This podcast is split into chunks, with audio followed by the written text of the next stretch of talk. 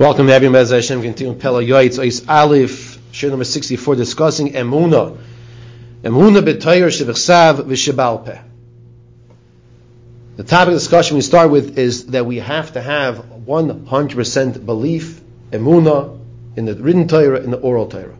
And before Shavuos we discussed actually the words of in Kapitel Yotes even before we get to Pele Yoetz from the Medrash we said over, Tyrus Hashem Temima Meshivas Nafesh Eidus Hashem Ne'mana Machimis Pesi Bekudi Hashem Yishom Samchelev Mitzvahs Hashem Bara Nira Sinai And we asked the question, the Medrash asks, why do you have to say Hashem's name every single time?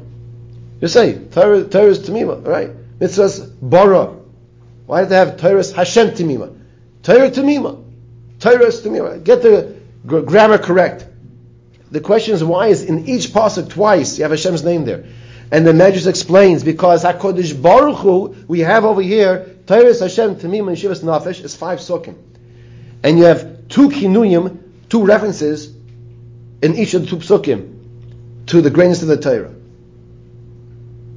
That's six, two, four, and six. That reference, that's a, says Rashi, that refers to Shisha Sidri Mishnah. So you have Chamisha Chumshi Torah, the written Torah Shabbat and Shisha Sidri Mishnah, Torah Shabbat.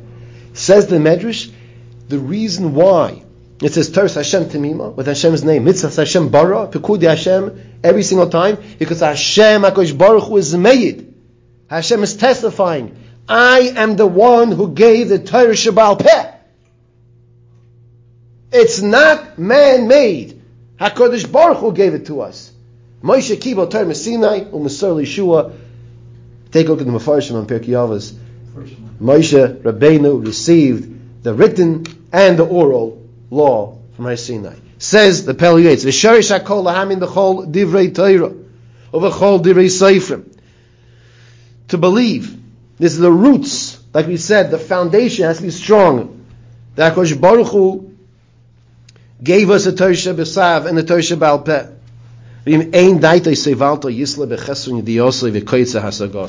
And let's say a person doesn't understand something. We have to rely on the fact that it's my shortcoming that I don't understand. You ever speak to a doctor and he talks in his jargon doctor language and you're thinking like, English please? Or you speak to a mechanic and they tell you all these terms and you're thinking like, uh, pretend I'm a five year old. I don't know what you're saying, right? You don't know those languages. But when it comes to Torah, and someone doesn't understand something, all of a sudden they're a mandama. They're, they're the expert right away. I wonder how that happens. The correct attitude has to be, I don't understand. Of course it's emes. In fact, there's a mistake people use in their language they talk when they talk about Rashi many times. The Rashi is the most popular Rishon. Most people learn at least Chumash, right? So this Rashi, they say incorrectly. Rashi doesn't make sense to me. Rashi, we we can't talk like that. There are truths written about this. We have to say correctly, I don't understand Rashi. Not Chas Hashem. Rashi doesn't make sense. Rashi doesn't make, Rashi makes perfect good sense. I don't, I'm not zeich to understand Rashi. That's a different story. Omnum yamin be'emunah shleima. We have to believe with emunah shleima.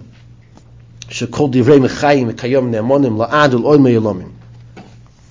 Every word of the Torah Kedosh, like we just finished learning in Hilchos Kriyas Torah. If you miss a word of Leni on Shabbos, you have to go back for that word. Every word. And it was when Torah Sheba'al Peh, when Gemara is very difficult to understand what's going on. And now I'm learning the sugyas now of Elon Nayers and Subis. These are very hard sugyas. For the past five, six blot, it's the same topic. And you have to hold cup and understand what's going on. I'm telling you, this is very confusing. Every word, it's all Tyrus emes. That's how we have to approach Limanat Torah. Emuna bli meisin toivim azas panim. Vayre ei kama gedoilim divrei chachamim. Come and see, says the Pele Yoetz, how great the words of Chazal are. Sh'amr shekol ha-Torah klulo suna b'midas ha'emuna. And they told us the whole entire Torah Kedosha is bound up in this midah, in this attribute of emuna shalema.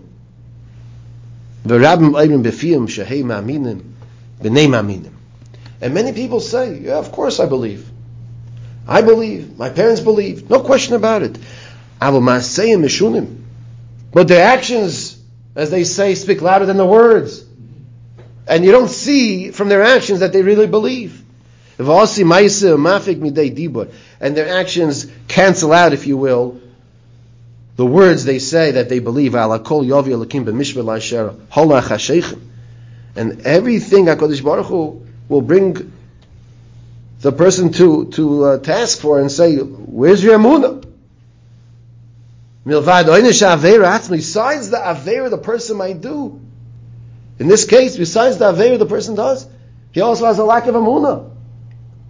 So it's a double punishment here now. He also is lacking in Amunah. Now think about it. When a person is doing an Aveira, so he's doing that Aveira, whatever that Aveira might be. What else is he doing wrong? He's lacking Amunah. Because he had, had the proper Amunah, then he wouldn't have done the Avera. That's what the Pele Yoetz is teaching us. But let's say he believes, but he's still not concerned to go in the proper way of life. This is a terrific expression of arrogance.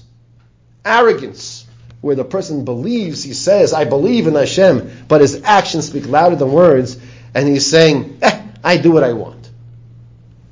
Azus panum, that's arrogance, because his actions are showing he does not believe, even though he's saying he believes in Hashem.